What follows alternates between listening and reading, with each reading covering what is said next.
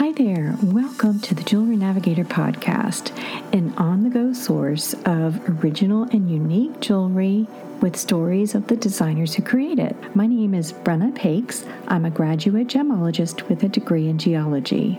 I've worked in the retail sector for over 15 years after completing my graduate gemology diploma and working in the industry for a little while, I took an intermittent career break and worked for a major airline.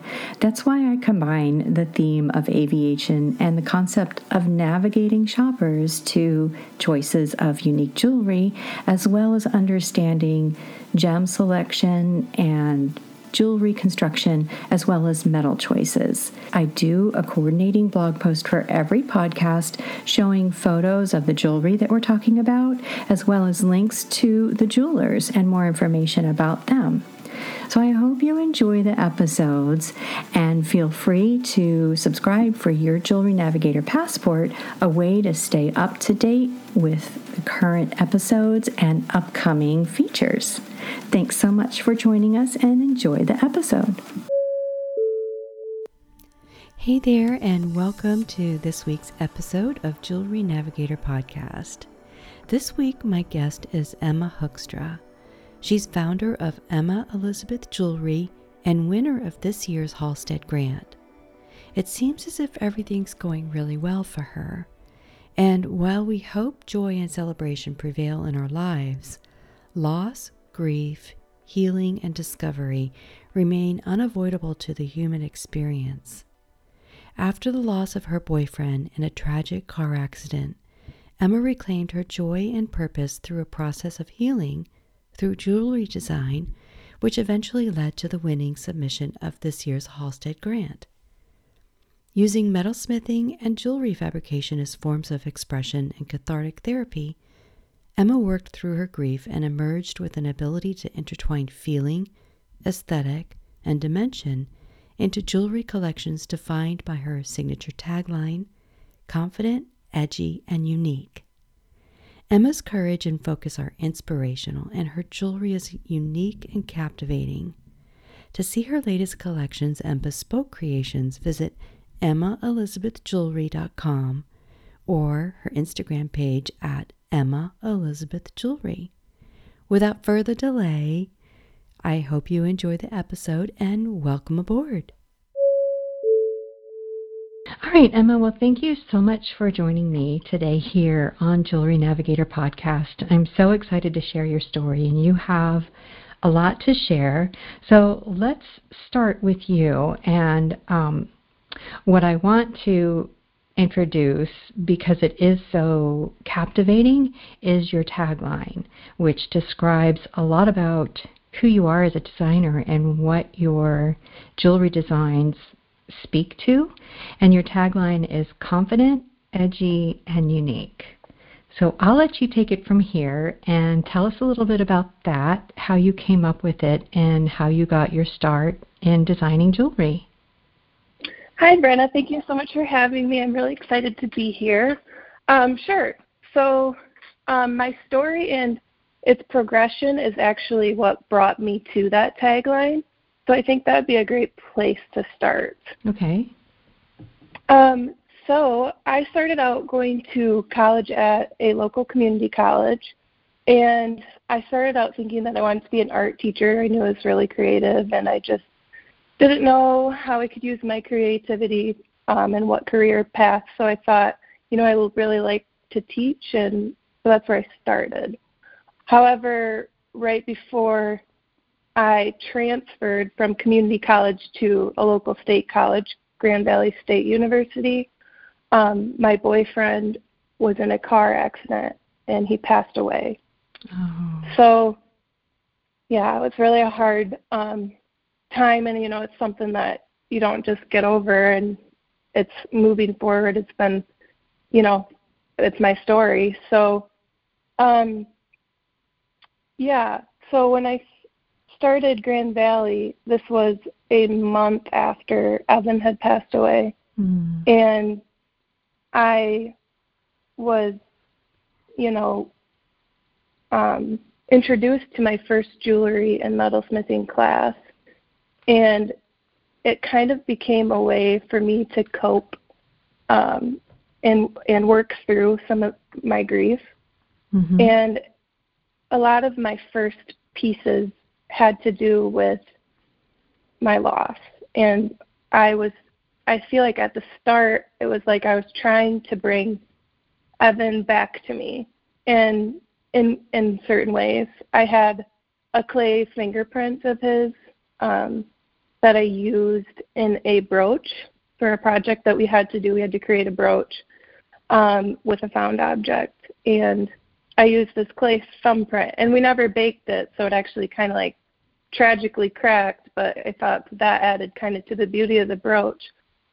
And I had it was circular, and then the clay fingerprint was prong set in the center, and then there were like spears um, po- puncturing through this circle, and it kind of lined up right with the crack of the fingerprint. Um, so it was kind of more like there. It was really like I, traumatic, and I think that that piece, you know, you look at it and you can see that and can get that feeling. Um, and then from there, we had to create like a reliquary holding something really special to us and I had a single rose that he had given me and I had saved it. So I built um a reliquary with gold leaf on the inside to hold this rose. And then on the cover, um, I forged my own rose and soldered it on the top. Um, so then you would open it up and there would be his rose and it, it just would kind of glow. Um, so then from there, my grief kind of transitioned, and it and it turned into you know, what if what if I were to pass away? What would what would my loved ones have of me to hold on to? And the project was that we had to pick a piece of historic jewelry and then make our own contemporary version of it. And I was very inspired by Victorian mourning jewelry. My teacher also is really inspired by that. So it kind of caught my eye. And so I made um, these pieces of jewelry that um, I used the lost wax casting method and I reached into the wax and I squeezed it in my palm. And what came out was like this uh, almost skeletal structure, but it captured all my fingerprints. And it was like if somebody else were holding on to it, it would be like their hand fitting into mine. So like they were holding my hand. And it was just kind of this beautiful um, feeling. And so I, I did make a few of those for people, and it, it really caught on really quickly, and people really liked it. Um, but it's kind of something I put on the back burner. If somebody wanted one, I definitely would make one for them because it does mean a lot to me. Mm-hmm. So from there, um, I I think my grief kind of transitioned into I was feeling very vulnerable, and I did not want to feel that way, and I didn't want to be hurt again. So I was starting to think about protection. So I started making pieces of jewelry, um, like weaponized pieces pieces of jewelry. uh, so I mean, you can kind of see now how there's still some of those sharp, edgy um, characteristics in my pieces, so that kind of has transferred throughout. But it kind of got a little bit scary there, so I I abruptly stopped with with that route. Uh-huh. And then we were as we as I moved on, it was maybe my second or third third year. We had to start thinking about production line work. Right after that, I had the opportunity to study abroad, and so I took as many of the metalsmithing classes that I could at Grand Valley, and I wanted to take more. So why not study abroad? You get to go live in another country, and I got to learn more about this my passion, metalsmithing. While I was abroad, I was learning more technique, and I wasn't like completing a, a whole piece of jewelry. It was more to to learn the t- techniques.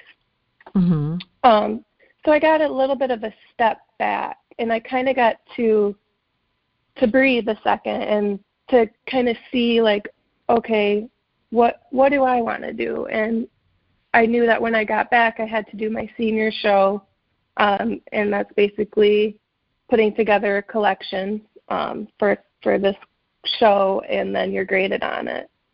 And when I got back home, that is when I would say Emma Elizabeth Jewelry and its aesthetic was born. Kind of weird to say it that way, but um, that's where if you look, if you saw my collection, then you'd you'd you'd see how it's continued on um, okay. since then. But now my collection, so you know, going through those stages of grief to now, it's or even to then, I was beginning to like accept my story mm-hmm. and to embrace it and to say, you know what, this is me, this is what I went through. And I was kind of finding myself back and I was starting to feel confident with with all of that. Um, and I found I find it really important that you know this is what I went through. And you know other people we all have these hard things. And i just feel like it's my calling to share my story to help other people who might be going through something similar. So that's kind of where it gets me to the this tagline that i chose.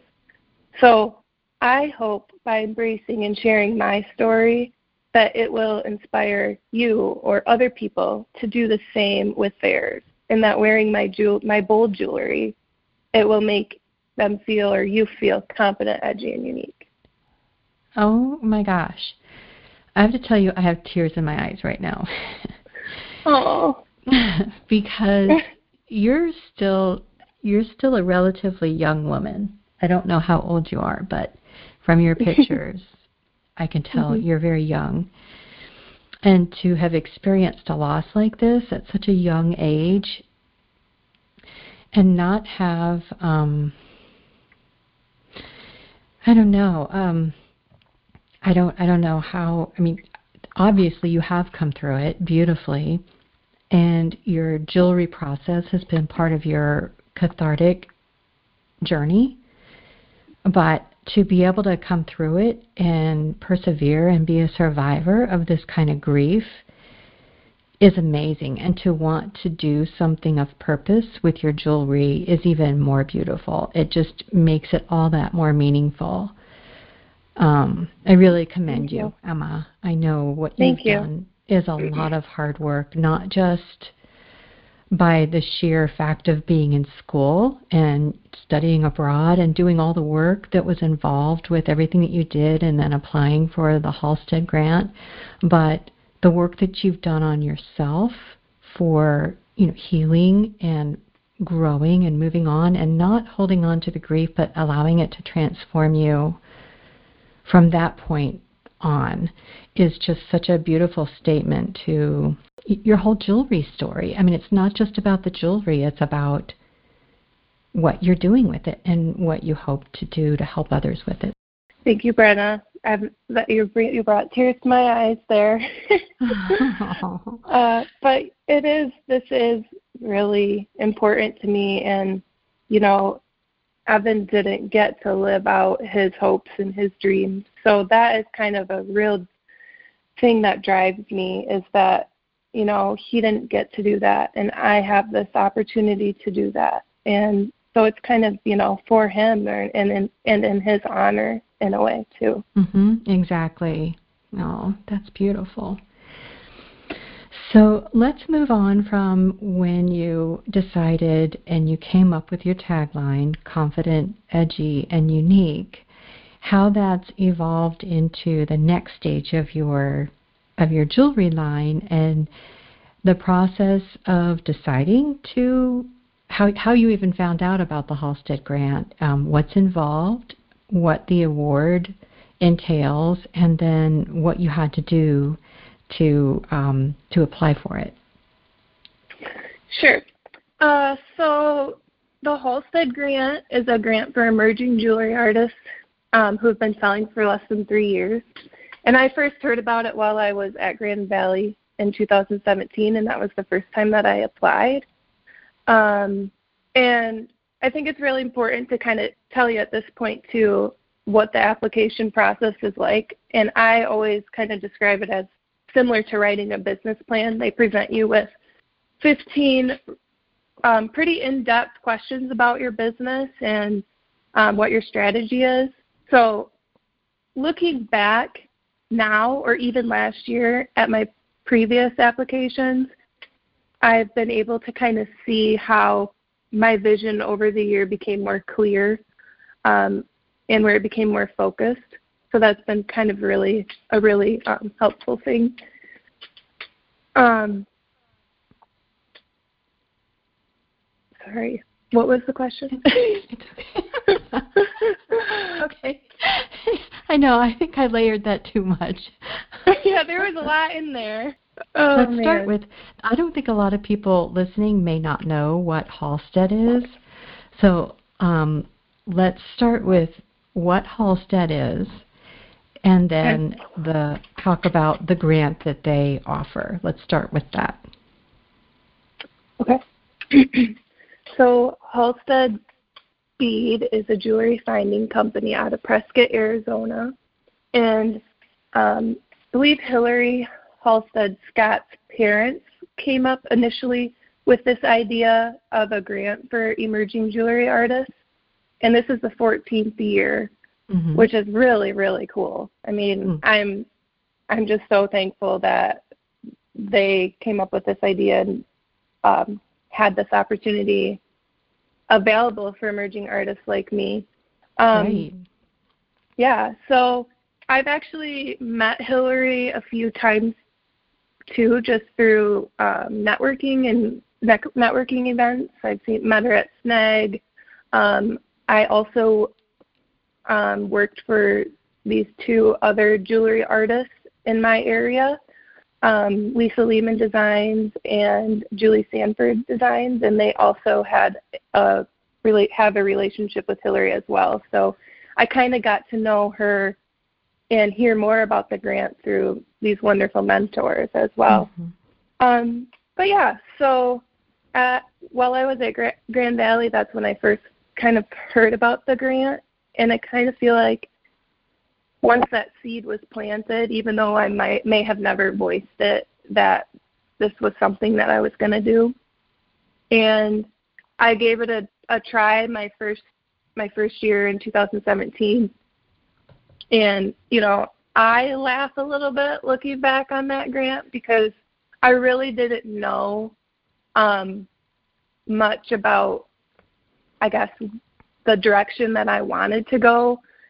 But it is really cool. That's what I was saying. Is it's really cool to look back and see how much my application has changed over the years and how how it has become more honed in and more focused, and I have more of a clear vision now. So, the Halstead grant, I guess we should I should explain that now is um, for emerging jewelry artists who have been selling for less than three years, and it is for um, silver jewelry artists. Okay. And um, yeah, so the application is basically like writing up a business plan. They ask you a lot of really in depth, hard questions about your business strategy. I love how they get you thinking. And when I say you, I'm talking about a creative mind who's used to starting at their bench with an inspiration, and all they know is they want to make this thing in their head. So, coming up with a concept from sketch to all the way to a, a piece of jewelry. I love how Halstead has has pushed you or they did push you through the application process to kind of think of building a platform and a foundation on which you can begin to build the other aspect of your design concepts, which means figuring out how you're going to get them out into the world. And they probably had, you know, other other aspects of the business that maybe a designer or creative wouldn't necessarily think about, empowering you to combine both your your creativity and also teaching you how to run a small business at the same time so that when you come through this process, it sounds like you're pretty much ready to go. Absolutely, yep. great. Oh, that's wonderful. So you said the first time you applied was in 2017. Um, yeah, so 2017, um, I applied and I I didn't place. They do give uh, general feedback, so I did get a list of general feedback that I read thoroughly, and then, you know, I had a whole year until I well, not until I applied again, but I was, you know, thinking through that whole year how I could change my application, and man, I was out of school then, so I had maybe a bit more time on my hands. Mm-hmm. Um, and I was able to kind of pick the brains of my mentors, who I'm so thankful for because they really didn't hold back any information from me on how they run their business businesses.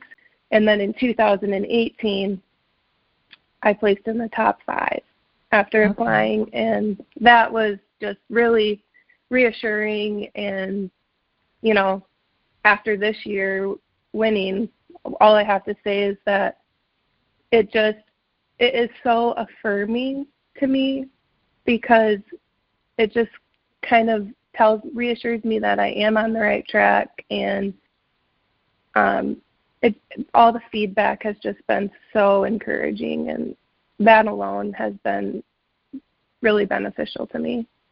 Sure.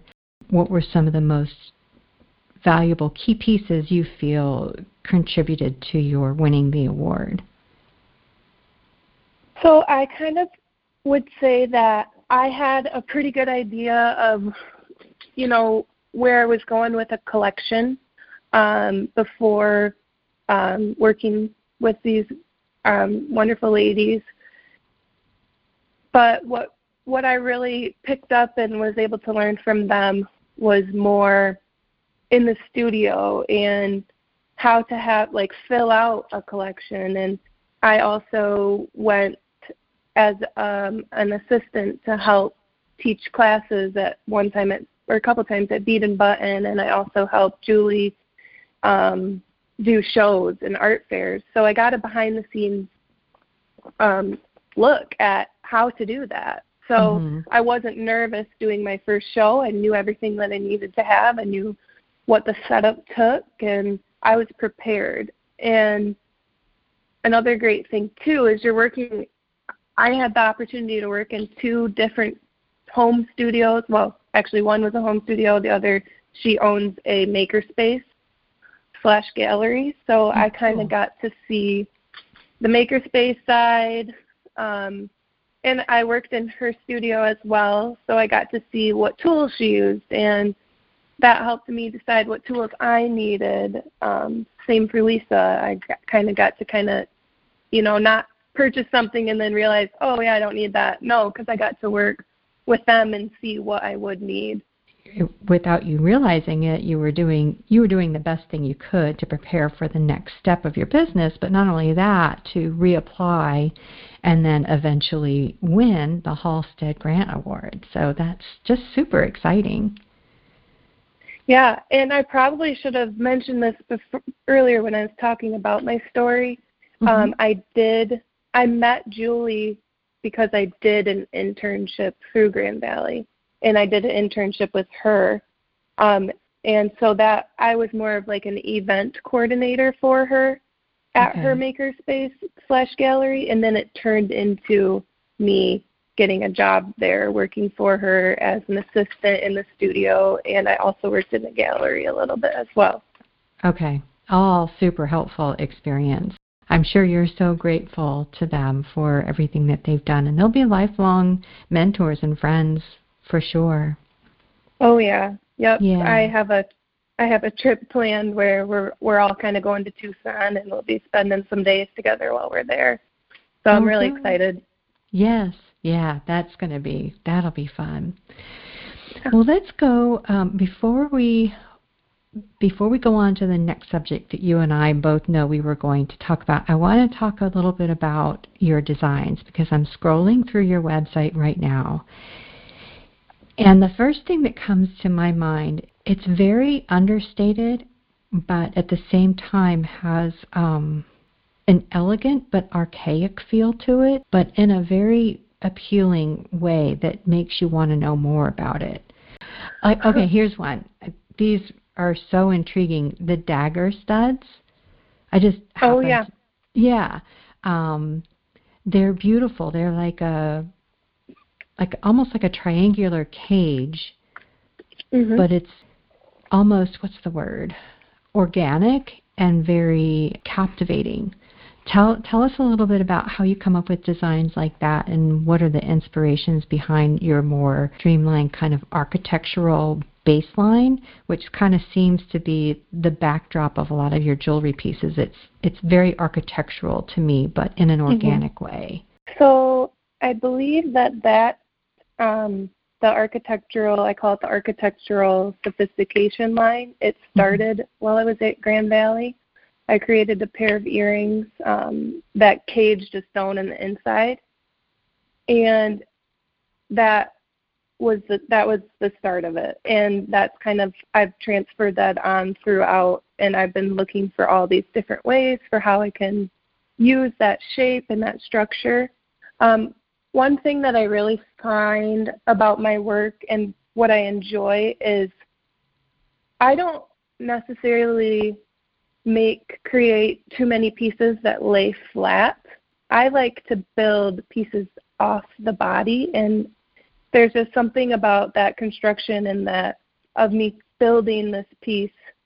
It's hard for me to explain even like what it what it means or where it came from. It it it's just creating this little piece of architecture.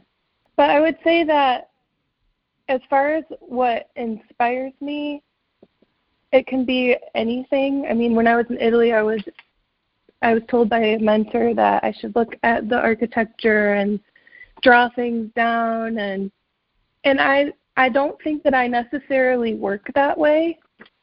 I kind of have an eye for maybe what what is a good composition or what's aesthetically pleasing my visionary dimensions line that's the one with the little square details that mm-hmm. was inspired from me watching supergirl and when i tell people that they can immediately connect the dots because there is this elegance of of the pieces and the angles and the lines but then there's also also this futuristic or visionary aspect as well and that's my that's the best way that I can really explain explain it. Uh, mm-hmm. But I really want to create striking, bold pieces that are one of a kind and that that that are different. I want to stand out from what else is out there, and I want to have. I want to be able to to. I want someone to be able to look at my pieces and know that it was me who made them. So that's been really important to me throughout the designing process to carry that through. Mm-hmm. If that makes sense. I can definitely see all those qualities that you were just talking about. How um, the how you build your up from the base that you create from, and I, I that's so cool to know that the visionary collection was inspired by Supergirl and how it just kind of all comes together as you know, a futuristic appeal or aesthetic, but at the same time, it's very classical. Mhm. Mm-hmm. Yeah, and I do get I do get that term a lot, classic, classical. So that yeah, that's really cool that you even see that as well. Good, good. See, then you know you're you're doing the right thing and you're going in the right direction. Yeah. It makes it even more exciting when someone can, without really knowing a whole lot about the details and the story behind your collections that you can convey that without even telling anybody, which is really, really cool. Mm-hmm. And then you use a lot of cabochon cut stones, which for those mm-hmm. of you listening, a cabochon cut stone is smooth on the top rather than rather than being faceted. Mm-hmm. So it's a lot of stones like um, the jaspers and turquoise and um, more organic feeling stones, which are, are perfect for your pieces. How do mm-hmm. you come across your pieces, your your gemstones, and when you find them, do you have an idea what you're going to use for them, or do you just collect and and create a library of gemstones?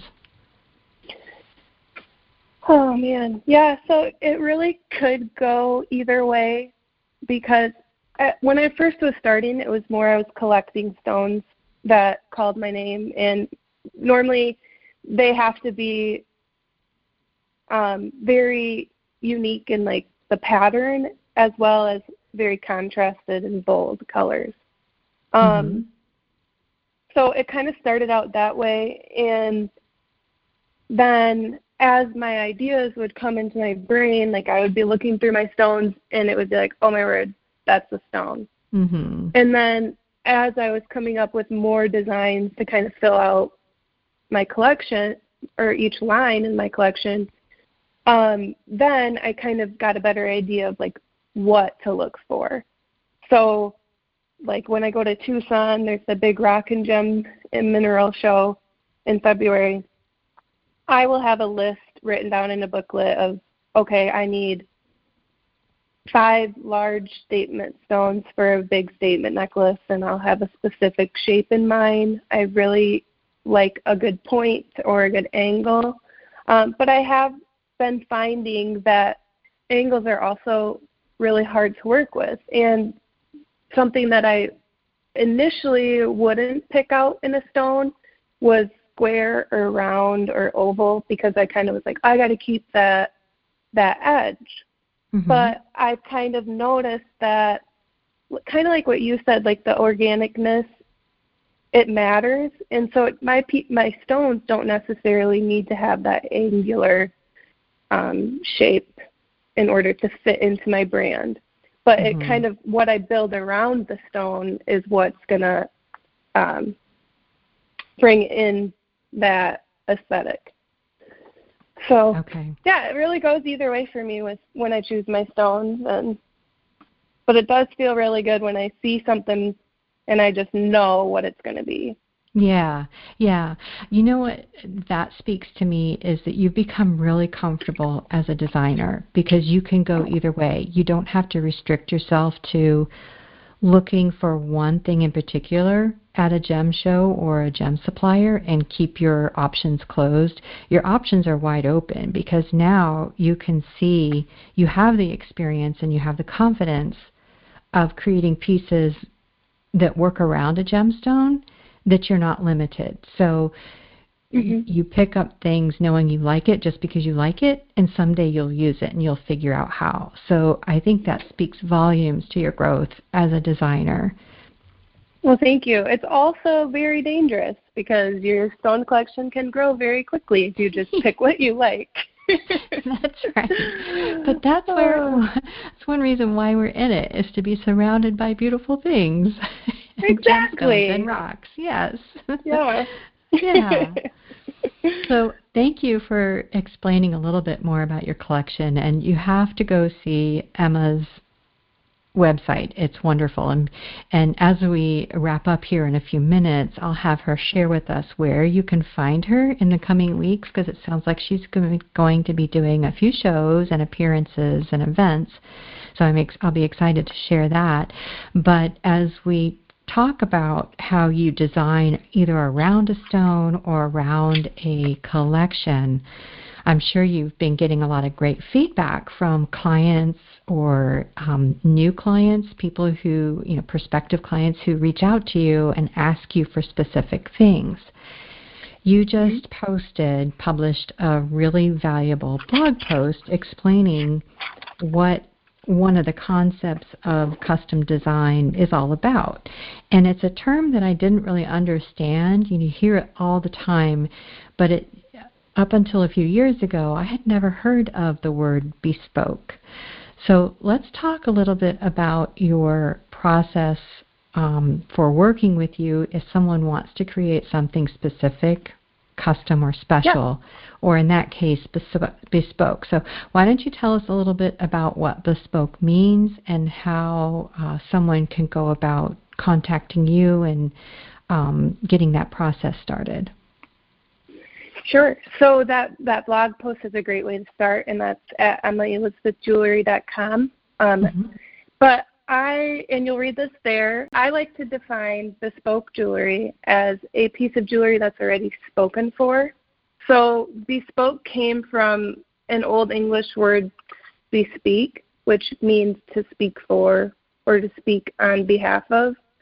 So the way that I use bespoke would mean that it's something that's custom made and tailored to your requirements, thus, a piece of jewelry that's already spoken for. Mm-hmm. So basically, you tell me the type of jewelry you're looking for, whether that's an earring, a pair of earrings, a cuff, a ring, or maybe it's some it's something with a specific stone. And I do I get that a lot. I actually have somebody who wants me to find them a Petoskey stone so I can make them an, a pendant. Um, so I know where to look, and so yeah, use me as a resource to help you find those stones. Mm-hmm. And then I also do jewelry remodels. If you have old gold jewelry that you don't wear anymore, you should be wearing it. You should be wearing that gold. So have me make it into something contemporary or something more timeless. I love doing those kind of pro- projects. So yeah, you tell me. And then nice. after talking over a few other details, maybe we'll do that via email or over the phone, whatever works for you. Um, and after the stone is chosen, I typically draw up three unique designs, and then they get to choose which one they want to go with. And then um, a great place to kind of get ideas is is my website. Um, most of the designs that I create can be remade, but maybe with a different stone because it, maybe it's not always possible to find the exact same stone. But that's the fun in it. Maybe mm-hmm. there's a stone that speaks to you. So I always recommend people to look there. My um, aesthetic does carry over into my bespoke designs um, most of the time. Um, but then an, uh, another great resource is my bespoke gallery, which is on my bespoke page on my website, and that mm-hmm. shows you all of the past work that I've done, and you can go there for more information as well. That's great.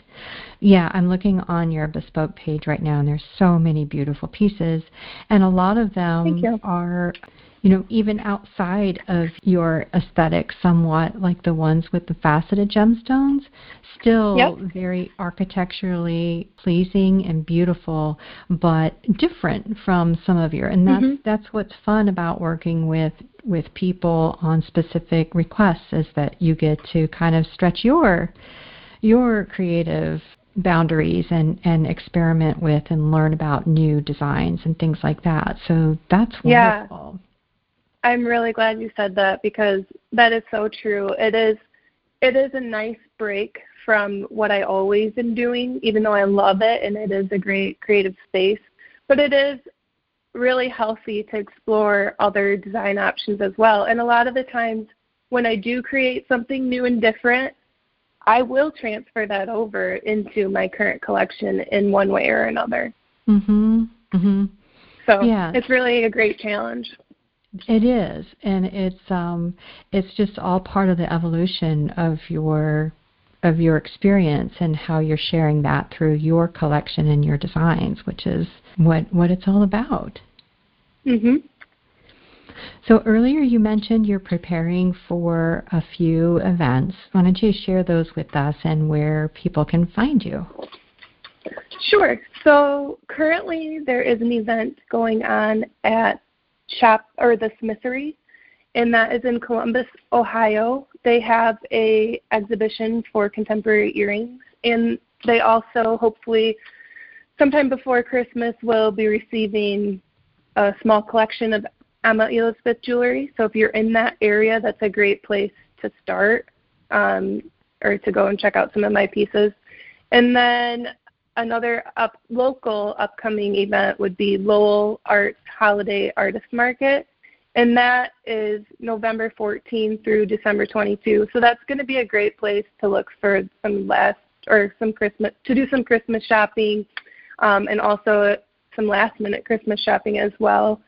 And then um, one of the bigger holiday markets will be UICA. I will be there. I will be set up um, with my jewelry collection, and it is December 7th, and that's local as well, and that's at Steelcase Town Hall, and that's um, Grand Rapids, Michigan, is where I'm located. Okay. So that's kind of what I have coming up. Okay, great. Um, and then the Lowell, where is that? Is that in Grand Rapids as well? Yep, that's in Lowell, Lowell, Michigan. Okay. Okay, great.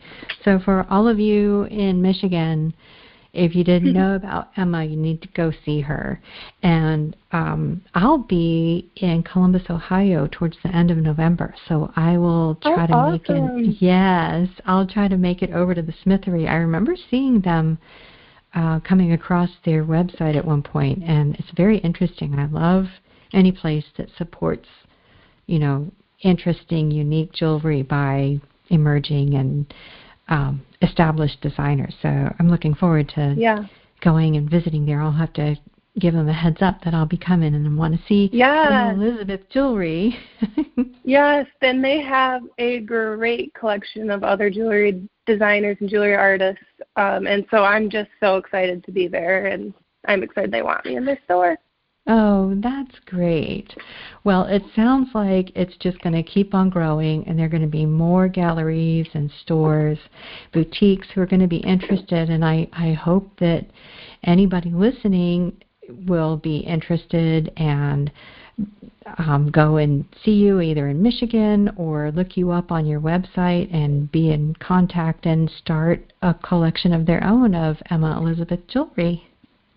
Yep. And I should probably mention that I do have um, a deadline for uh, holiday bespoke orders, and that is November 25th. So that's just a little over a month away. So, yeah, head to emmaelizabethjewelry.com. Okay, very good. Well, thank you so much, Emma, for sharing your story and being so courageous and continuing on and, um, you know, representing your creative gifts to the world, even though you suffered such a, a tragic loss at such a young age, a young part of your adult life. And thank you for sharing it with all of us and especially here on the podcast. Thank you for, you know, a lot having me here to to share my story. You know, it is it has been a really hard um, thing to go to to have gone through, but it's such a blessing now to kind of see um, how far I've come. And like you said, now I have this opportunity to to help other people and walk beside them as well. So yeah, I really appreciate you having me and just so excited to see what's next. Thank you. It's been my pleasure, and I look forward to sharing your story and see, seeing what happens with your career. Thank you. You're welcome. I just loved sharing Emma's story with you today. It has so much meaning, and especially the background of her story and the tragedy that she's come through, and how her jewelry has created a message of healing and how she's transforming her life into the next stage of her jewelry career. Thanks so much for joining me today here on Jewelry Navigator Podcast. And I want to give a couple shout outs to some people who've been chiming in to me on my Instagram feed. One is IO Moon 000. I love when she chimes in and, and lets me know what she liked about the podcast, the episode that she just finished listening to, or that she's just starting to listen. And my friend and former guest, she was a guest on a podcast episode, Asia Nail, who is also known as iRock Gems. And I made a post this evening about tomorrow's or about this about this podcast, and she said, "Can't wait." Your voice soothes me on the kid free open road. The bling content doesn't hurt either. Thanks, Asia. I really appreciate it. Thank you so much for joining me. I really appreciate you listening. If you have a moment, please leave a review in iTunes or whatever podcast platform you listen to. Also, I'd love to hear from you. If you follow me on Instagram, you can DM me and let me know what you're liking about the podcast, maybe some things that you're curious to know about about jewelry, or you can email me, and that's Brenna at jewelrynavigator.com. Till next time, cross check your sparkle. Bye bye.